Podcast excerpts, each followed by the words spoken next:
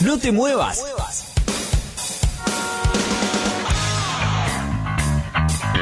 Llegó la hora.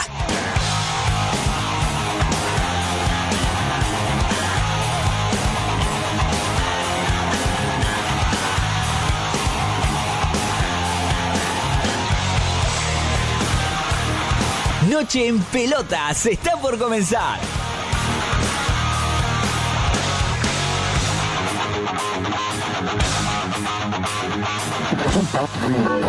Pará, pará, ¿qué haces? No cambies de radio. Quédate escuchando Noche en Pelotas, tu último resumen deportivo y algo de música.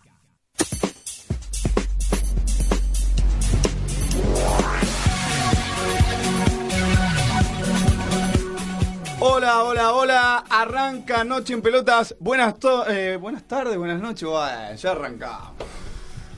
A todos del otro lado, mi nombre es Dani García. Esto es Noche en Pelotas, 22 de noviembre, capítulo número 8 de Noche en Pelotas. 21 grados en la ciudad autónoma de Buenos Aires. Bajó drásticamente la temperatura. Salí de mi casa, quiero decir, con 30 grados, más o menos. Eh, igual puse un abrigo eh, en la mochila porque había hay que mirar el pronóstico. La gente sale dice, no, yo no sabía, no miré. Ah, con todas las redes que hay hoy, hay que mirar. Nunca miro el pronóstico. Hay que mirar, Corbis. Igual vos siempre tenés frío, así que Sí. eh, vos salís siempre con abrigo. Creo. Siempre. Bien. Eh, les contaba, Agustín Balestrieri en la operación técnica, agradecemos su labor eh, de todos los jueves. Florencia Sánchez, Lucía Friedman en la producción. Para que esto salga impecable, redes sociales, estamos eh, en Twitter, en Instagram, en Facebook y en página web también. Nos pueden encontrar Noche en Pelotas en todas las redes sociales. Muy corporativo el tema, cuidado los celulares. Y si no, a través de nuestra página web, eh, nocheenpelotas.com.ar. Vamos a. Nos vamos directamente a presentar a los componentes, a los elementos de la mesa. Hoy otra vez un faltante, pero tenemos un regreso. El señor, el primero que presento es Cristian Resquín. Buenas noches, ¿cómo le va? ¿Qué tal Dani? Tanto tiempo. Ha pasado casi tres semanas desde la última vez que me senté en esta silla caliente que es la de Noche en Pelotas. ¿Alguien la dejó caliente? Eh, parece que sí. Estaba, estaba un poco acá, pero bueno. Volviendo acá, chan, volvimos. Eh, volvimos y venimos con todo esta semana. Programa cargadísimos hoy. Así que vamos a ver qué, qué nos depara la noche que tenemos acá en NEP. Hay mucho, hay mucho para deglutir y analizar. Y no me extiendo más. El siguiente elemento que presento y como le gusta al señor Balestrieri es el señor Corbis Corbalán. ¿Cómo le va? Buenas noches, Dani. Buenas noches, chicos. ¿Cómo andan? Buenas noches a la, ahora. a la audiencia de. Sí, está con todo, Agustín. Me gusta. Me gusta que esté. Y cuando dijo silla caliente, ahí vendría un. Sí, silla caliente. ¿Por qué silla caliente? Eh, la silla caliente de la Es como la, información. perdón, es como Como la tribuna caliente No, como las programa. bolas calientes serían también. Bueno, po- al menos polémico. Eh, ¿Puedo hablar del frío otra vez? Porque a mí, o sea, cada vez que venimos a NEP hace frío, es increíble. Y cada vez que venimos a NET vos tenés un abrigo más. Es increíble. Y acá, adentro, hace 10 grados man- menos que afuera. Corbi, Dani, 22 de noviembre. Va- Barista. le vamos a sacar, le vamos a sacar el Armando del finde para ponerle eh, abrigue al muñeco, no sé. eh, Qué fuerte eso abrir el muñeco, pero bueno. eh, Podemos continuar con el de- deporte, por favor. Arrancamos. Venimos con todo. Tremendo, tremendo. Nos metemos directamente en las efemérides, pues si no.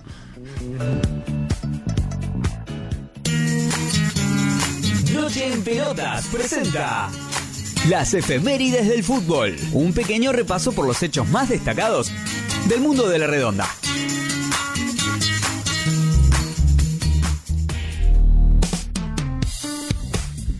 un 22 de noviembre de 1931, en el partido que Quilmes goleó a Gimnasia Esgrima de la Plata por 6 a 0, el delantero Juan Arrillaga se convirtió en el primer jugador en marcar 5 goles en un mismo partido en la era profesional.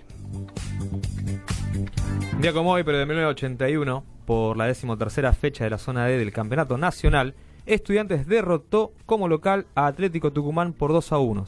Los goles los hizo Hugo Gotardi y Víctor Mancinelli. Este fue el último partido de Juan Ramón Verón, padre del símbolo y hoy presidente Sebastián Verón.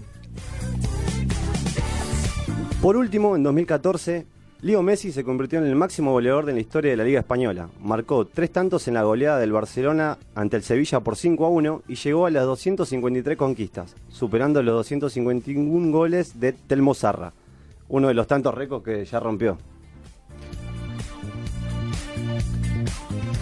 Bueno, completando un poquito la efeméride del día, saludamos a todos los músicos, hoy es el Día del Músico, saludamos al señor Balestrieri también, que es un músico de la banda Kosovo, ya habíamos hablado un poquito de eso. Eh, quizás pueden pensar que no tiene nada que ver en absoluto con el deporte, pero como decía el cuento aquel de Fontana Rosa, eh, viejo con árbol, es arte, el fútbol es arte. Y bueno, eh, lo vamos a.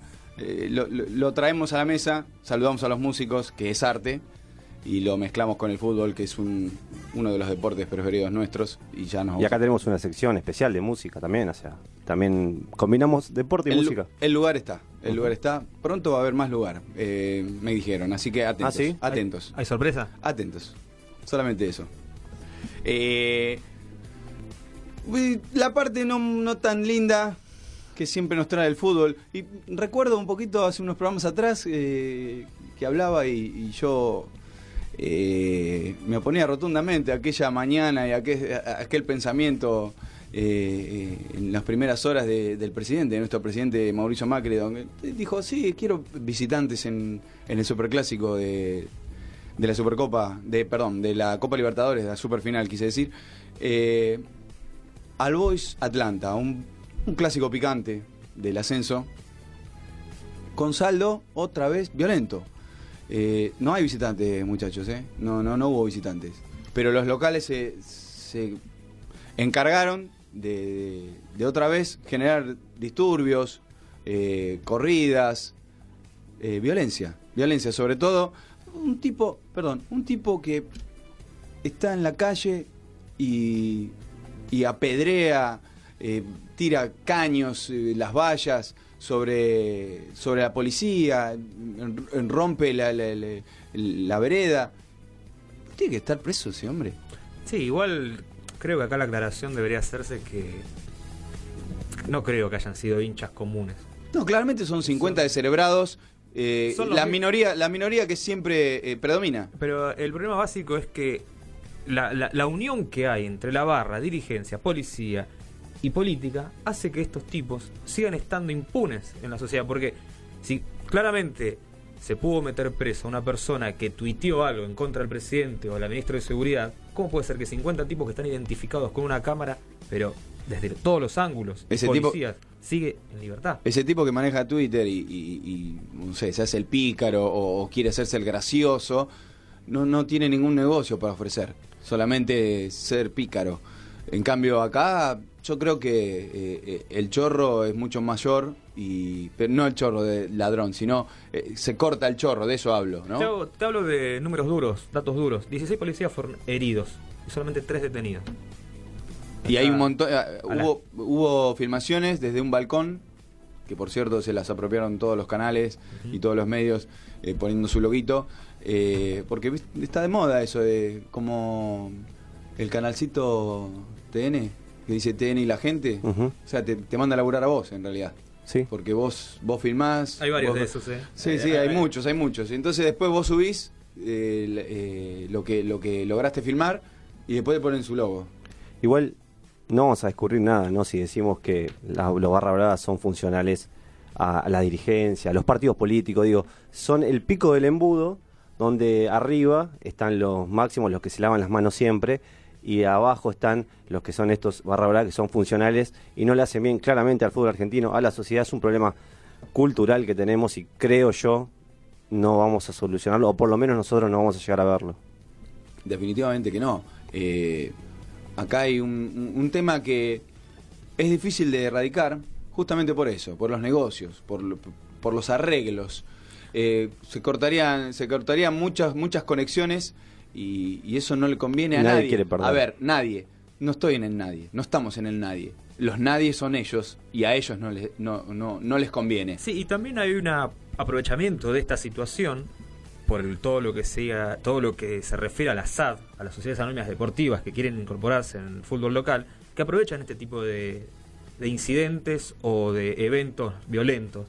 Para seguir pregonando sobre esto, que tiene que eh, ser sociedades anónimas, no tiene que haber visitantes, alejando a la gente de las canchas.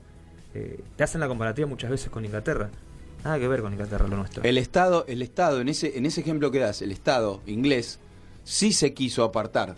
Sí se quiso, quiso extirpar a los hooligans de la sociedad. Pero había una pequeña diferencia, Dani. No había convenio, no había nada Por eso, entre la nada. política y los barras, nada, los hooligans nada. en este caso. El Estado se abrió totalmente de lo, de lo que podría llegar a ver acá, lo que hay acá. Y, y ese fue eh, la clave para erradicar los barra bravas en, en el continente, en el viejo continente. Hubo denuncias eh, que decían que mucha gente que participó en este acto violento, si vas a la municipalidad de, de- de este municipio, trabajan ahí. Bueno, un fiscal, Ángel Rosas, abrió una, un expediente contravencional contra los directivos de All Boys, pero estos expedientes sabemos que siempre quedan en la nada. Eh, la realidad es esa. Eh, supuestamente por omisión de recaudos está, está hecha la causa, así que veremos qué pasa, que como digo siempre, todos estos expedientes quedan en la nada. Sí, se habla también de una sanción severa al Club All Boys. Se hablaba de un año con puertas cerradas. Eh, no me termina de cerrar. Definitivamente no me cerraría aquellas, a- a- aquellas viejas sanciones de puntos y deportivas, sanciones deportivas, que nada tienen que ver con, con- con lo que el, el club gener- eh, realiza en un campo de juego. Bueno, Almirante Brown y Nueva Chicago son casos bastante relevantes que han pasado por quita de puntos y suspensión de cancha por tiempo indeterminado. Es una manera, creo que yo, de demostrar que se hace algo en el asunto cuando en realidad no se hace nada, simplemente esto es, es un para la maquillaje. tribuna. Sí, es, es un maquillaje. La o sea, tribuna. te cierro, te cierro el estadio y guarda, te, te, te prohíbo el ingreso de tus, de tus seguidores. ¿Y, y el problema dónde está?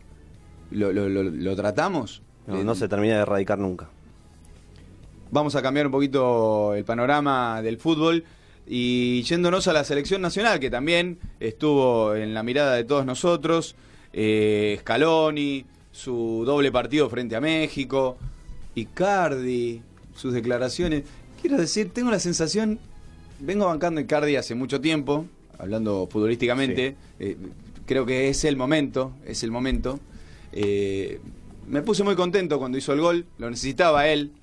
Yo juego de 9 y, y entiendo las sensaciones que seguramente tenía Mauro. Eh, pero le cuesta, le cuesta declarar. Le cuesta declarar. De todas maneras levantaron mucho, mucha polvareda. Coincido. En, en- en alrededor, de, alrededor de esto. Mucha polvareda. Por demás, creo. Pero igual a, a Mauro le falta. Quizás allá en Italia, con, el- con el idioma italiano, es otra cosa. Acá me parece que le falta un poquito. ¿Estamos hablando de contenido o estamos hablando de cómo se expresó? Eh, yo creo que eh, claramente sí, le- con la expresión este, está faltando un poquito, pero yo creo que el contenido lo podía haber acomodado un poquito mejor. Si se quieren diferenciar, yo también coincido con Dani. eh, futbolísticamente para mí es uno de los mejores nueve que tenemos y para mí se merece ser titular de acá a la Copa América. Pero yo creo que en esta. Por lo le- menos. sí, en esta le pifió. Es innecesario el comentario. Si vos querés diferenciarte de los otros, de generar polémicas, como se, ha- se ha- lo ha hecho la vieja camada, si se quiere, de no hablar con la prensa, y empezás diciendo, en la primera declaración que tenés, empezás diciendo, eh, el grupo anterior no, había- compañerismo ni amistad. ¿Sí, ¿Cuánto participó Icardi del último grupo? ¿Cuánto puede saber? Justamente eso. O sea, eh, fue efímero el paso de Iscardi eh, eh, en, en la vieja convocatoria. No digamos vieja camada, pero un- por un tema de, por ejemplo, que salió algunos jugadores a decir, acá no es vieja camada nueva camada, acá somos la selección y venimos a dar una mano, venimos a darlo todo. Muy bien Tagliafico, fue el que declaró. Exactamente. Y entonces da como, ¿por qué diferenciar? ¿Por qué diferenciar? Sí, hay nuevos jugadores, eh, algunos, algunas caras o muchas nuevas, pero es un recambio, nada más. Yo creo que esto es como un empezar, un empezar de nuevo. Ya se vio a partir de que se hayan acercado a la gente que había algo distinto. Y me parece que lo que quiso hacer, y quizás no, como bien dicen ustedes, con las palabras justas, era marcar que él puede ser un referente de esta selección. Quizás cerrado, ¿no? En lo que quiso decir, diferenciándose con la, la parte de la selección que... No le veo con el carácter necesario para ser un referente Está a, bien, está bien, no, no, pero no te olvides que es el capitán del Inter. No te olvides que no es un equipo menor tampoco, que es referente ante personas también grandes, en un club importante en el mundo. Y en este momento la selección tiene un promedio de 25 años en comparación a, las, se- a los jugadores que están saliendo. Entonces, esto creo que es una posición de marcar cancha. Y alguien también se encargó de decirle, para, para, vos me marcas la cancha, yo también te marco la cancha. Claramente, eh, levantó el guante Romero, incluso Tagliafico, que, que también hablaba que no es de los más este, veteranos, si se quiere, en este, en este equipo, también devolvió, devolvió alguna. Pero siguiendo con lo que decías vos, Cris, sí, es no un dato no menor eh, lo que generó, lo que genera, lo que es en el, en el Inter, pero igual un, un referente no solamente es el que habla y dice cosas en un micrófono. Eh, puertas adentro, eh, el- ese referente se genera, se crea. Y, con el tiempo, no, no es que en el segundo partido yo vengo, pateo el, el micrófono y digo, eh, aquello es esto, esto es el otro.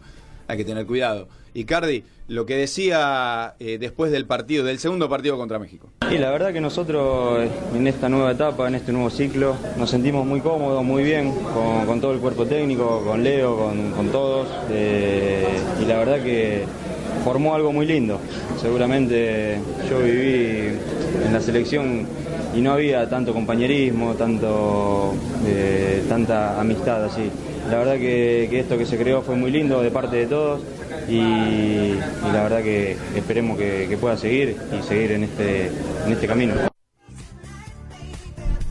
Argentina consiguió dos victorias eh, en esta doble fecha con el mismo rival, México, 2 a 0. 2 a 0 el viernes en Córdoba. Sí, gol de Funes Mori y andaba en contra. Eh, Brizuela, Brizuela en contra, perdón. eh, era de And- Icardi, sí. era de Icardi. ¿Andrada? ¿qué, ¿Es Eh, titular? Creo que es titular. Ah, ya se mezclaron los temas. Ya está, está ansioso por, por, por dar la formación, ¿no? ¿Ya la tenés? viene, lo que viene. ¿La tenés? Y no, todavía no, no la tiene. Ni Guillermo la tiene, creo. Así Aprendió, que... aprendió Guillermo, ¿no? ¿Aprendió qué? Y yo creo que toda la presión que ya vamos Ya a estar sé, metiendo- ya- ya no nos vamos a meter porque si no, no nos extendemos en salimos, esta. No salimos más. la ansiedad muchas veces. Pero, Eh, pero no, no, no, pero eh, con respecto a eso, cortito, eh, yo creo que aprendió a guardar un poquito los naipes, Guillermo, en esta, aunque sea en esta revancha. Vamos a después eh, desmenuzarlo un poquito mejor. Eh, 2 a 0 entonces en Córdoba, eh, de- te decía, era gol de Icardi y se lo sacó Venezuela.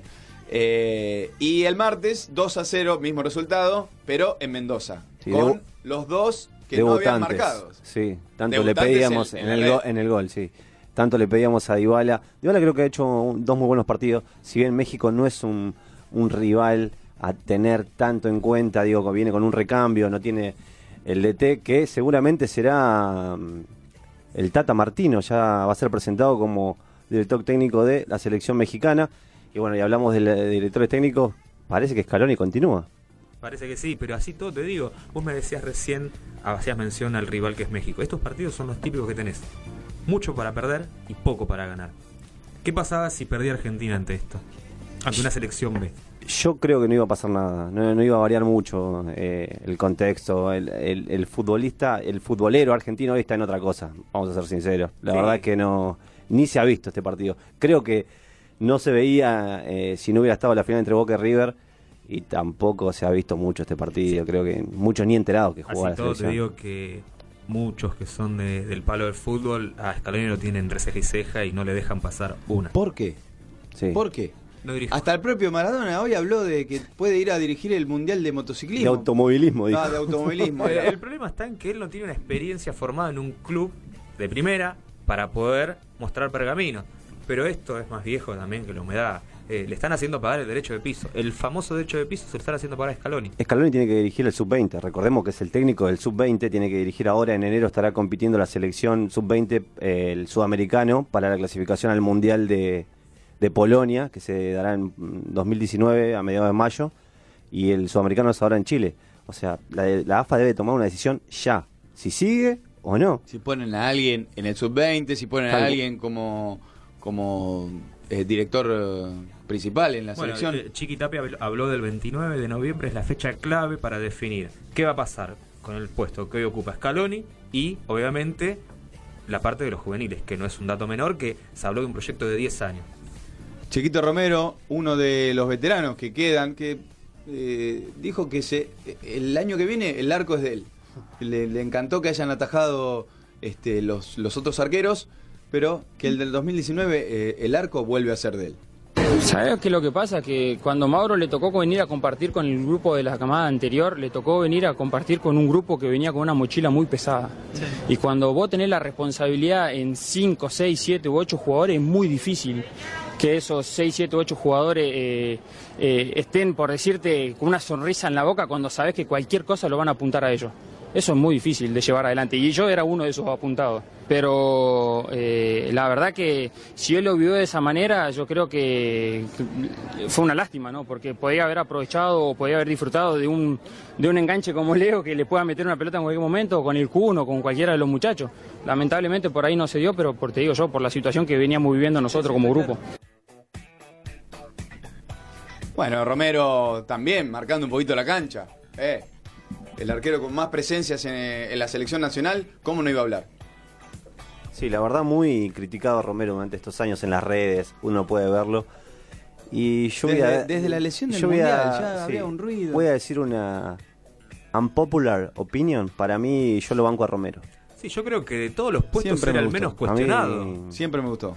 Yo No, soy no uno de los pocos que- que... lo banca a Romero. A mí no, no- nunca, si bien se ha mandado algunas que otras eh, Algunas- macanas, pero la verdad es que no. Algunas que otra, pero ¿recordás No, alguna? eh, no, no, en, partidos claves, la verdad que no. específica que, que haya que haya sido terminado en derrota o, o- Mucho, mucho le- le- lo hacen cargo del gol de Gotze, para mí no, no hay mucho que hacer, no. patea casi sobre La- la. eh, Götze domina con una pierna y le pega con la otra, sin que la pelota pique. Dale.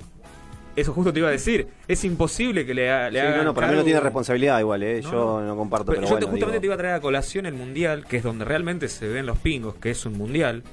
Romero no tuvo un mal mundial en Brasil. No, para mí no. Entonces no, no veo el cuestionamiento. Yo creo que es más la típica, viste, no, me parece, me parece, me parece, y se hace ese. El resentimiento es porque no juega en Europa. Vamos a hacer. Eso es porque no tiene continuidad. Porque no es titular, exacto. Exacto.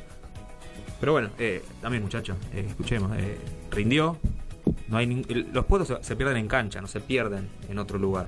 Así que en este caso, digamos, Romero, salvo la lesión que tuvo, lamentablemente, que no pudo estar en Rusia, después no hay un cuestionamiento. Lo cierto es que la selección eh, vive eh, momentos de incertidumbre con respecto a la definición de, de su técnico.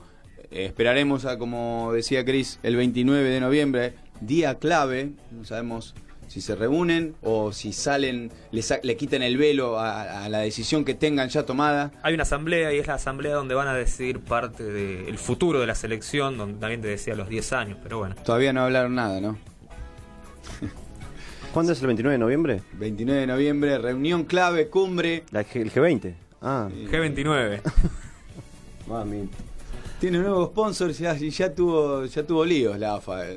Sí. Qué ¿Lo podemos nombrar o no? Tiene que pagar derecho. No, tiene que regalar un par de viajes para mencionarlo. Pero bueno, es ese que vos tenés una aplicación, pim, llamás, pedís un auto y bueno.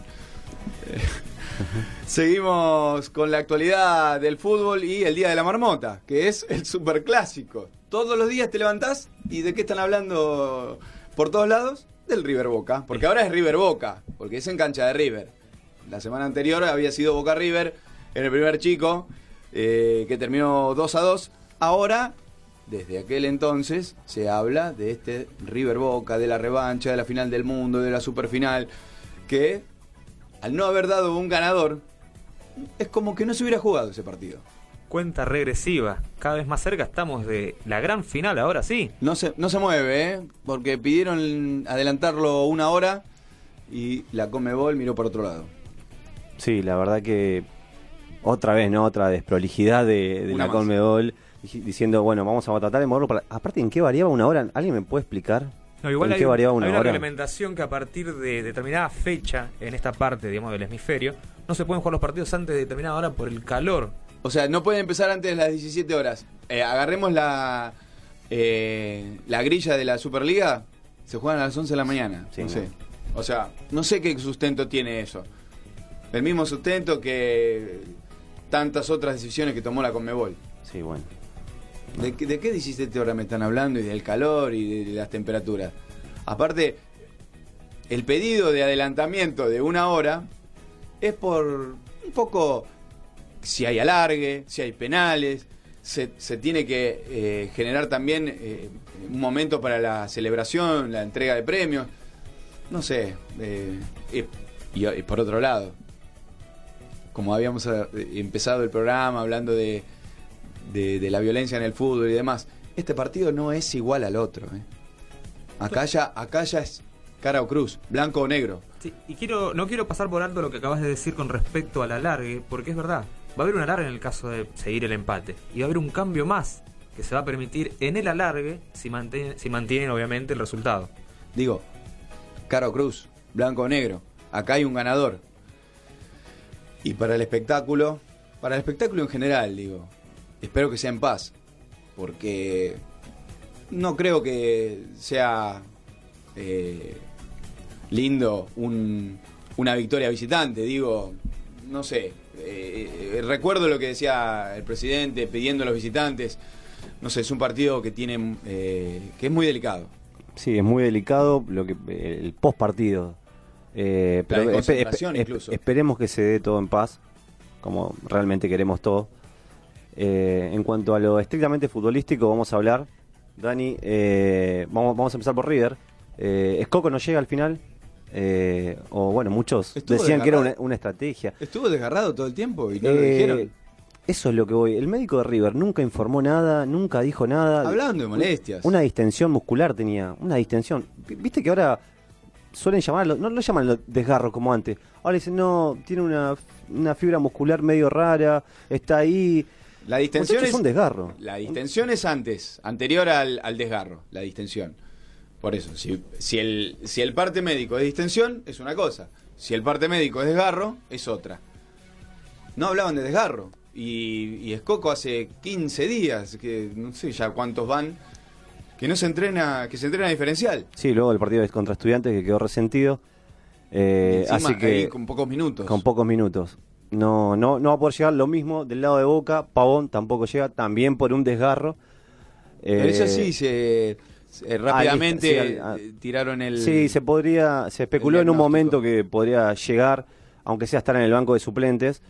Y Están bueno, concentrados, solo están los concentrados, pero lo que hizo Boca Guillermo esta vez para despistar lo que hablamos un poquito antes, yo creo que le comieron la cabeza tanto de los medios que, que no diga el equipo, que no que no se replantee esto de que se replantee esto de no dar el equipo una semana antes como lo venía haciendo.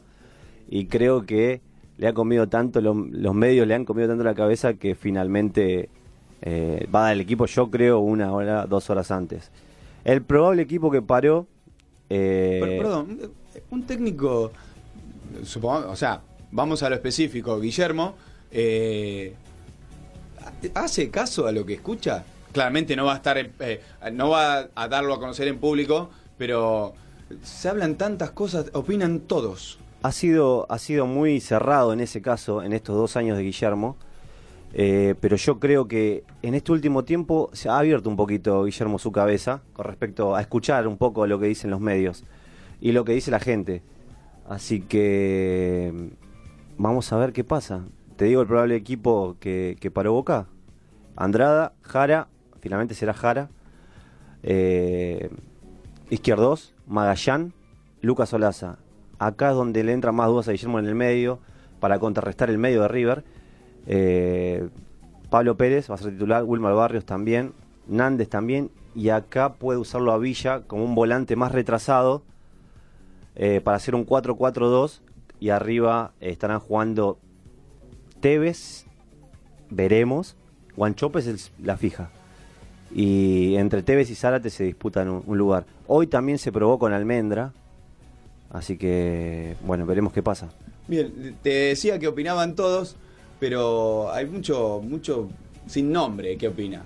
Nosotros fuimos a buscar un gran nombre, un subcampeón del mundo con la selección argentina, que vistió la camiseta de Boca, quedó a la puerta ahí de ganar algo importante con Boca, pero su nombre quedó muy marcado a fuego. Y es eh, el defensor Néstor Fabri. Néstor, ¿qué tal? Te saluda Dani García de- Noche en Pelotas. Hola, buenas noches, ¿cómo andan? ¿Qué tal? Buenas noches. De antemano te agradecemos estos minutos este, por salir al aire Y bueno, eh, es este indefectiblemente tenemos que preguntarte eh, sobre este clásico, ¿no? Que, que es algo histórico y, y que está a la vuelta de la esquina la definición. Ya el sábado a las 5 de la tarde se miden para, para definir esta copa. ¿Cómo, ¿Cómo ves vos que vestiste esa camiseta, eh, jugaste, jugaste partidos importantes, jugaste clásicos? ¿Cómo se siente el jugador en, estos momentos? Yo creo que tiene mucha ansiedad por enfrentar este partido, eh, un partido histórico yo creo que el jugador que mejor mentalmente eh, es el que va a sacar, va a prevalecer sobre el adversario. Eh, en estos partidos ya no importa la táctica, la estrategia, las cualidades, sino que hay que jugarlo con el corazón y con inteligencia. A partir de ahí, el que mejor esté parado puede sacar un rédito, ¿no? Sí, acá siempre se dice que estos partidos se ganan por detalles, que no importan las estadísticas. Y habiendo pasado el primer partido, donde, donde incluso hubo muchos errores eh, eh, en, esa primera, en ese primer chico, ¿estos errores se, se hablan en todo este tiempo hasta, hasta a la hora de salir al segundo partido? ¿O ya es, eso es parte de la charla este, normal que tiene el plantel y el técnico? No, seguramente se hablan, pero todos los partidos son diferentes y más en estas circunstancias que ya acá se define. Seguramente uno de los grandes errores que cometieron fue que no te pueden hacer un gol a los 10 segundos de haber cometido. Después los, los, otros son circunstancias del partido, puede ser mérito del rival o no, pero ese gol eh, fue, verdaderamente un error por desconcentración, no por una cuestión táctica ni nada. Bien, eh, Néstor, te pido un segundo porque vamos a agregar a alguien al aire que también eh, estuvo eh, vistiendo una de estas camisetas, en este caso de la otra vereda, la de River, y es este Gustavo Zapata. ¿Qué tal, Gustavo? Dani García de Noche en Pelotas te saluda, ¿cómo te va? Muy buenas noches, todo muy bien. bien. te agradecemos este, de antemano los minutos para salir al aire.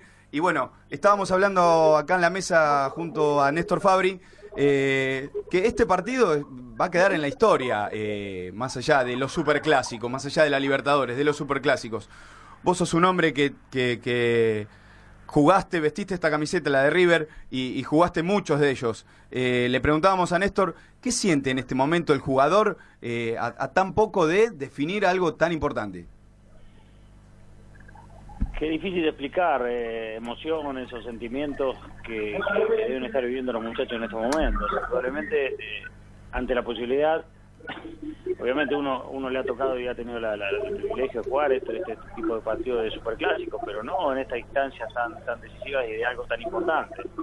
Eh, seguramente ansiedad, ansiedad para que esto comience y termine pronto, para, para, para seguramente de ambas partes obviamente con la mayor ilusión de terminar eh, eh, de una manera exitosa y triunfal, pero, pero bueno, seguramente vamos a estar en presencia de solamente un ganador históricamente recordado y, bueno y, ante la posibilidad única de jugar la final de la Copa Libertadores de América. A todo esto que vos eh, vas mencionando, ¿a quién perdimos? ¿Quién está? ¿Néstor? ¿Está Gustavo? Yo estoy. Ahí estamos, está ah. Gustavo. Se, perdió se perdió Néstor, ya lo vamos a estar... Me gustaría eh, saludarlo, sí, me gustaría saludarlo a Néstor. Sí, sí, ya vamos a estar este, conectándonos otra vez con, con Néstor. Te decía, eh, más allá de todos estos este, condimentos que vos decís que, el jugador este, vive en esta previa, eh, te pregunto sobre esta localía, ¿cuán positivo es? Porque se dice que está bueno definir de local, pero yo creo que incluso sería una gran presión extra para, para River. Sí, es relativo, es relativo. Obviamente que indudablemente este, tiene sus pros y sus contras, este, y también de parte de la gente de Boca. Seguramente a la gente de Boca le hubiese gustado definir en su estadio y en este caso la posibilidad la tiene River. Este, obviamente con el riesgo de, también de perder de perder deportivamente en su, en su, estadio ante su clásico rival y, y ante la posibilidad de que tenga una vuelta olímpica y se consagre campeón de la Libertad de América, pero a su vez este con la posibilidad de estar apoyado por, por, por, una, cantidad inmensa de, de, su público y, y, nada, creo que, que, como te dije antes, este para mí es, es una pequeña ventaja tener la posibilidad de que de definir en tu, en tu, en tu estadio. Eh, yo creo que si ante, ante, la opción Boca hubiese elegido también de definir en su estadio. Estaba la foto de la parrilla, mirá, mirá. Buenas noches, Gustavo. Cristian Corbalante saluda. ¿Qué tal? Bien. Eh, ¿Por dónde crees que va a pasar la clave del partido? Eh, indudablemente por, por... Yo generalmente instalo siempre en la mitad de la cancha, en el manejo del, del, del balón, en, en, el manejo del protagonismo de, de, de, un partido tan tan importante, ante tanta ante tantas cosas en juego. Este, me escuchaba en la previa de que hay, más allá de lo deportivo, hay muchos imponderantes, hay pequeños detalles que marcan en definitiva el, resultado final, eh, el rendimiento individual y a su vez colectivo de todos, que tengan una, una, una buena tarde a quien le toque. Este, a ver, se pueden hacer mil conjeturas, eh, mil hipótesis, se ha hablado de todo ya en, esto, en estos días previos, pero pero pero bueno, la verdad va a estar al, a partir de, del inicio del juego y, y, se, y se analizará finalizado el mismo. Eh, recobramos la comunicación con Néstor. Acá Gustavo te quería saludar y se lamentó cuando sí, te habíamos yo, perdido. Yo también lo saludo, pero no no lo escucho a él. No no tengo retorno de él, así que lo, muy bajo lo saludo al Chapa no y eh, mis saludos para hemos él. tenido muchos enfrentamientos, pero es una gran persona y un, un gran jugador de fútbol. Ha, ha, hecho en River muchas de las cosas muy buenas junto al Negro Estrada en la mitad de la cancha. Esa dupla, ¿no? eh, bueno. Sí, sí, decía Gustavo. El reconocimiento es mutuo, obviamente que el, gran respeto para Néstor y por su gran trayectoria y por, por, por como el, el, todos los conocemos en este ambiente y bueno, nada, eso es, eso es, es un gran tipo a pesar de haber, haber, haber vestido mi, mi, clásica camiseta rival, pero pero a su vez este, mantenemos una, excelente relación cada vez que nos, que nos podemos encontrar. ¿Qué tal Gustavo? ¿Qué tal Néstor? De este lado les saluda Cristian Resquín. Eh, quiero hacer una pregunta en conjunto. Eh, tiene una buena relación, se nota, eh, se habrán enfrentado también, obviamente. Eh, ¿Se hablaban antes de los partidos que se enfrentaban? ¿Se chicaneaban o dejaban de lado eso y decían nos concentramos en nuestro equipo y después del partido nos volvíamos a hablar? Que respondan. Eh, yo creo que eso partía más de los, de los jugadores más folclóricos, de los técnicos, que, hacían del partido un, un poco más del espectáculo tampoco es eh, tan dramático, más allá de que sea un partido de la historia eh, y, ojalá que, que, gane que gane Boca, eh, no eh, tampoco después todo continúa y va, va, a haber alguien que va a sufrir y otro que va a estar contento, pero bueno, Boca es muy grande, tiene mucha historia y, esperemos que las cosas salgan de la mejor manera. Gustavo, eh, ¿dónde crees que, cómo crees que va a ser, quizás, no? Eh, Gallardo planificó muy bien el partido en la cancha de Boca. Eh, después eh, estuvo, digamos, este inconveniente con Pavón que el cambio que introdujo Guillermo eh, los terminó favoreciendo. ¿Crees que va a ser parecido o va a ser más friccionado este partido? Ay, a ver, yo creo que los dos han tenido bastante cautela por haber sido los, primeros 90 minutos de este de este partido de, de 180 indudablemente de que de que se juegan los últimos 90 minutos de esta de esta gran final creo que nadie se va a guardar nada y en cuanto a la estrategia Marcelo es un gran estratega eh, sabe planificar perfectamente estos partidos lo ha demostrado a lo largo de este tanto tiempo que está trabajando en River ha sabido este sacar adelante estas estas definiciones de duelos mano a mano y seguramente tendrá este, su, su, su, planificación estratégica ya, ya elaborada. Eh, después, bueno, hay que, hay que depender también de los ejecutores, que en este caso son los jugadores. Uh, seguramente tendrá, tendrá en cuenta muchas variantes que pueda llegar a ocurrir del, de, la parte del adversario y la, las tendrá en cuenta. Por eso te digo, eh, es un lindo partido con, un, con, con una gran incertidumbre de lo que pueda llegar a pasar, pero eh, que dos equipos argentinos y de la, de, la talla, tanto de River como de Boca, puedan jugar esta esta final de Copa Libertadores donde seguramente se va a ver a ver, a, ver a nivel mundial. Esperemos de que, de que brindemos un buen espectáculo deportivo y, y más allá de que gane quien gane, obviamente uno uno uno por por, por identificación y por, por, por, por ser hincha quiere que gane River y seguramente Néstor este, y tanto Néstor como como como como los, los hinchas de Boca querrán que, que gane Boca no pase más de allá, eh, pase por un resultado el cual quedará en la historia y indudablemente vamos a ser vistos a, a nivel mundial y que, y que pase solamente por lo deportivo. ¿no? Gustavo, te saco un poquito de- del Boca River, bueno, Decime. siguiendo con River. Eh, se habló mucho y quería saber tu, tu opinión. Eh, ¿Qué hay de cierto sobre el- tu salida que tuviste de las inferiores de River? Se había hablado un poco de, de una influencia de Marcelo Gallardo, si se quiere, por una cuestión hasta futbolística que no le gustaba eh, cómo jugaban las inferiores. Es lo que se habló, digo, no. Por eso te lo pregunto a vos Ajá. personalmente. Sí, no, no exactamente la respuesta no te la puedo dar. Indudablemente, este, este, con la llegada de Marcelo y esta nueva comisión, yo tuve solamente la posibilidad de trabajar seis meses nada más con, con, la, con, un contrato vigente, a la cual ellos creyeron de que era necesario un cambio, el cual ellos creían que estaban detrás de una política, la cual le ha dado buenos resultados.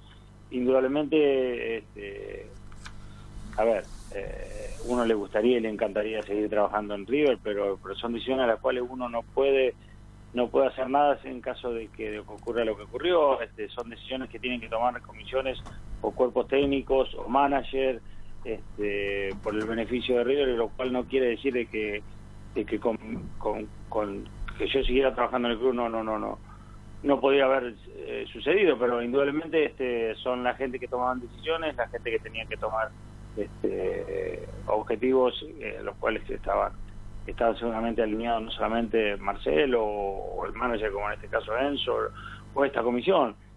Eh, a mí indudablemente me hubiese seguido gustado trabajar en el club porque me pareció que estaba haciendo un buen trabajo, pero pero son decisiones a las cuales escapan y, y son ellos los que toman este tipo de determinación.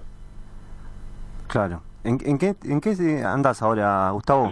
¿Qué estás haciendo ahora? Yo estoy trabajando en un, en un proyecto de, estoy trabajando con jugadores libres, este, los cuales no, en un proyecto de hace ya prácticamente cuatro meses que nos estamos yendo este, hacia China con una, con una delegación de jugadores que fueron preseleccionados este, y nos vamos por, por un mes a China con la posibilidad de estos chicos eh, de poder, si Dios quiere, quedar y poder, nada, de seguir desarrollando su, su actividad deportiva en un país que le brinda esta posibilidad y con un proyecto este realmente muy serio y, y bueno, en este caso me toca ser el conductor, el director técnico de este grupo de, de muchachos con los cuales nos vamos con muchísima ilusión de que puedan tener la posibilidad laboral en otro en otro territorio.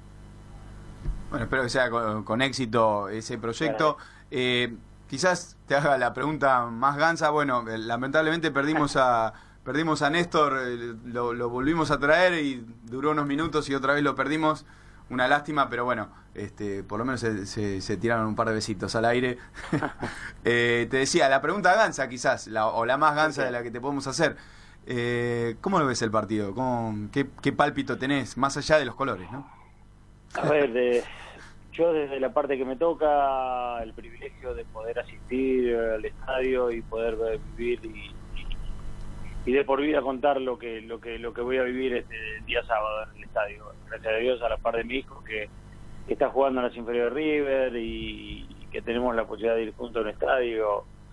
Nada, como como experiencia de vida eh, a ver, de mi vida privada poder asistir a un, a un, a un- a un espectáculo de, de esta magnitud con, con mi hijo y después como hincha de River y después como un ex jugador y como como un hincha verdaderamente del fútbol, este, poder asistir al estadio y ver y ver un verdadero espectáculo voy con toda esa ilusión y obviamente con la ilusión de, de poder haber River poderlo ver a River campeón nuevamente de la Copa Libertadores este Un gran combo en él. personal.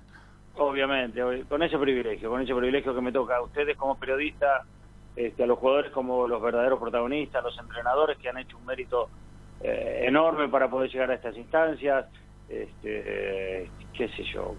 Yo creo que todos de, de- de- de la parte que nos toca somos unos privilegiados de poder asistir a este, a este, a este magnífico espectáculo. Bien, Gustavo, eh, ¿por qué Chapa? Segunda persona, segunda pregunta gansa, ¿no? No, a ver, hace tantos años, este, cuando empecé a entrenar con, con, con Primera División era muy chico y, y nada, la, la, la deformación de, de, de Zapa pasó a ser Chapa y bueno, nada, y quedó Chapa, quedó Chapa. Pero así, así de sencillo y, y a lo mejor sonsamente quedó, quedó ese apodo. Este. Pero nada, de Zapa, Zapa, Zapatita, Zapa, Chapa y hasta que Y quedó, quedó, Chapa. y ahí quedó chapa. Y a partir de ahí quedó Chapa, nada más que por eso. La última y no te sacamos más tiempo. No, por favor. La selección, ¿cómo la ves? Eh, este, es porque vos supiste vestir eh, eh, esa camiseta. Eh, sí, también, también. sí, Aunque sea, aunque sea una apreciación cortita de lo, de lo que viste en esto de, de- del- del interinato. A ver, esperando la definición, o sea, la definición en cuanto a la, la, la- la nominación final, a quién va a ser el entrenador de la sección, en este caso si es Escalón y es Escalón, y, y si no, ese es otro, que sea otro, pero a ver, con, con la misma incertidumbre, con o con esa, a ver, entre comillas, con esa sensación de inter- interinato también, como, como lo está Mm. viviendo este, el entrenador de la selección Claro. este, esperando que se defina todo y que toman las decisiones finales ya para, para en definitiva este, poder poder saber de quién es el, el verdadero entrenador y poder hacer una desde, desde mi humilde opinión una, una- una humilde opinión deportiva y a su vez este eh, poder una, poder tener un análisis en definitiva de- de- de- del entrenador oficial de la selección argentina porque en definitiva este, todos estamos con esa sensación ambigua de saber si no es es- eso no es escalón y el entrenador para, para, para hacer un análisis más profundo de todo, ¿no? Pero pero bueno, seguramente esa decisión se estará a punto de llegar y, y, y se definirá en definitiva quién, quién es el entrenador de la selección. Quien sea, ojalá sea positivo. Y bueno, nuevamente te agradecemos el tiempo en Noche en Pelotas. Y la verdad ha sido un gustazo enorme haber eh, hablado un, po- un, un rato con vos. Dale, dale, el placer es mío y nada, Dios quiera podemos asistir el día sábado de un gran espectáculo deportivo. Gracias a ustedes. Te mandamos un abrazo grande, Gustavo. Un abrazo grande, Hasta chao, chao. cualquier momento. Gracias, Gustavo. Chao, chao. Agradecemos a Gustavo Zapata, también agradecemos a Néstor Fabri, que en algún momento lo, lo perdimos, lo recuperamos y lo volvimos a perder. Enormes personajes, Dani, trajimos hoy acá a la mesa. Grandes personajes. Otro, otro partido que se ha jugado acá en Noche en Pelotas, eh, que nos consumió mucho, mucho del programa. Eh, la gente está preguntando, ¿no hay este aprendiendo a escuchar? Sí hay aprendiendo a escuchar. Aunque sea un poquito, vamos a estar escuchando. Si conoces todo sobre tu deportista favorito, empezá a conocer detalles de lo que suena NEP en Aprendiendo a Escuchar.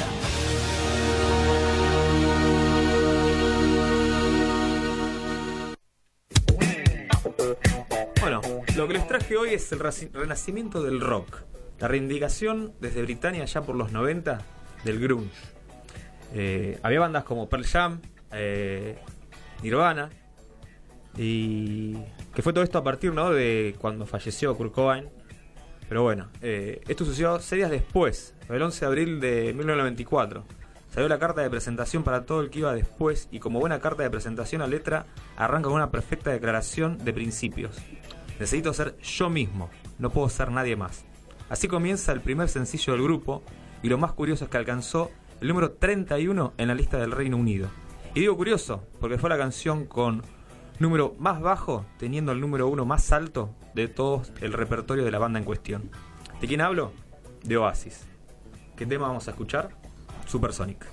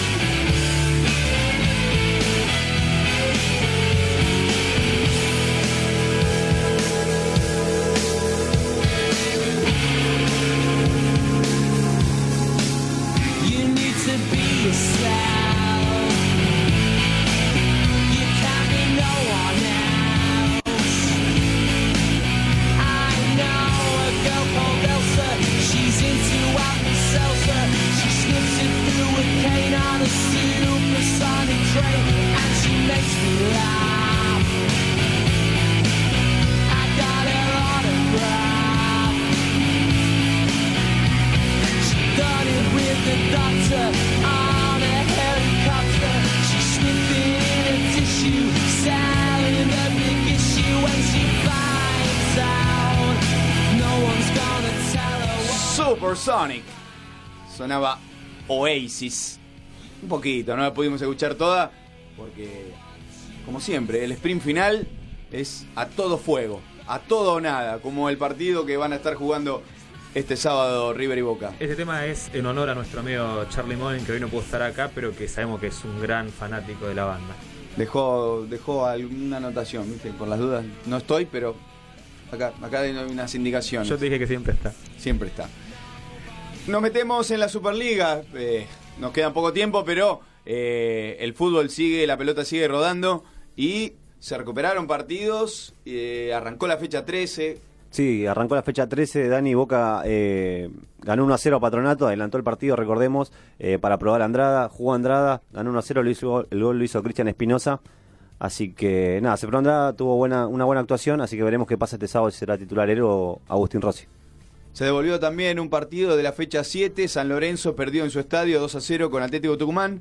Defensa eh, completó los minutos con estudiantes, este, que se había suspendido por tormentas eléctricas. Terminó 1 a 1. Eh, Defensa es el único eh, invicto del torneo, pero estuvo perdiendo algunos puntos de esos partidos con asterisco que tenía. Solamente le queda uno solo para devolver, que es el de River. y está expectante ahí en una tercera ubicación.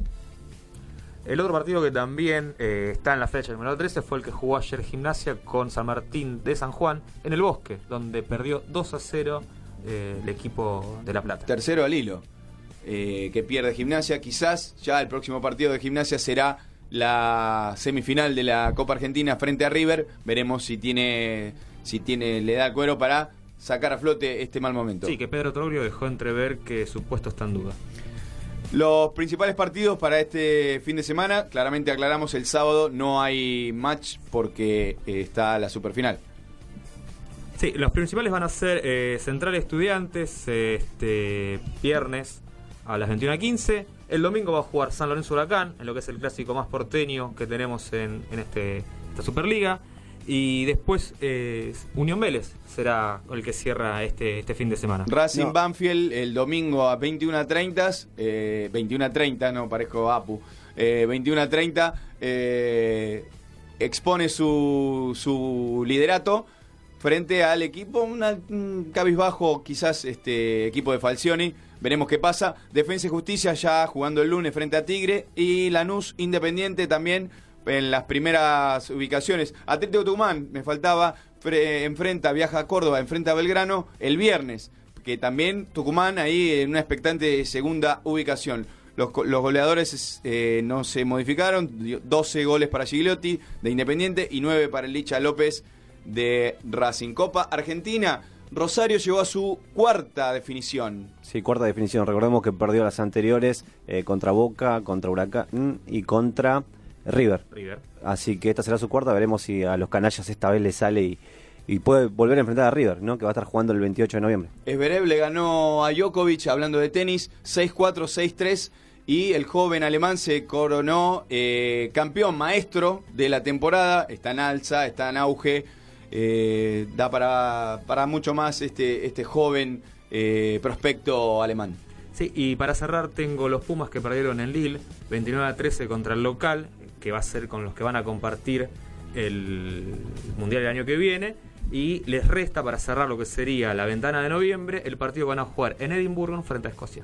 Señores, se va Noche en Pelotas. Gracias por escucharnos. Seguramente nos estemos eh, reencontrando la semana próxima. Tengan todos ustedes muy buena vida y buena semana. Chau. Esto fue Noche en Pelotas. Tu último resumen deportivo y algo de música. Nos reencontramos el próximo jueves acá, en la RZ. www.larz.com.ar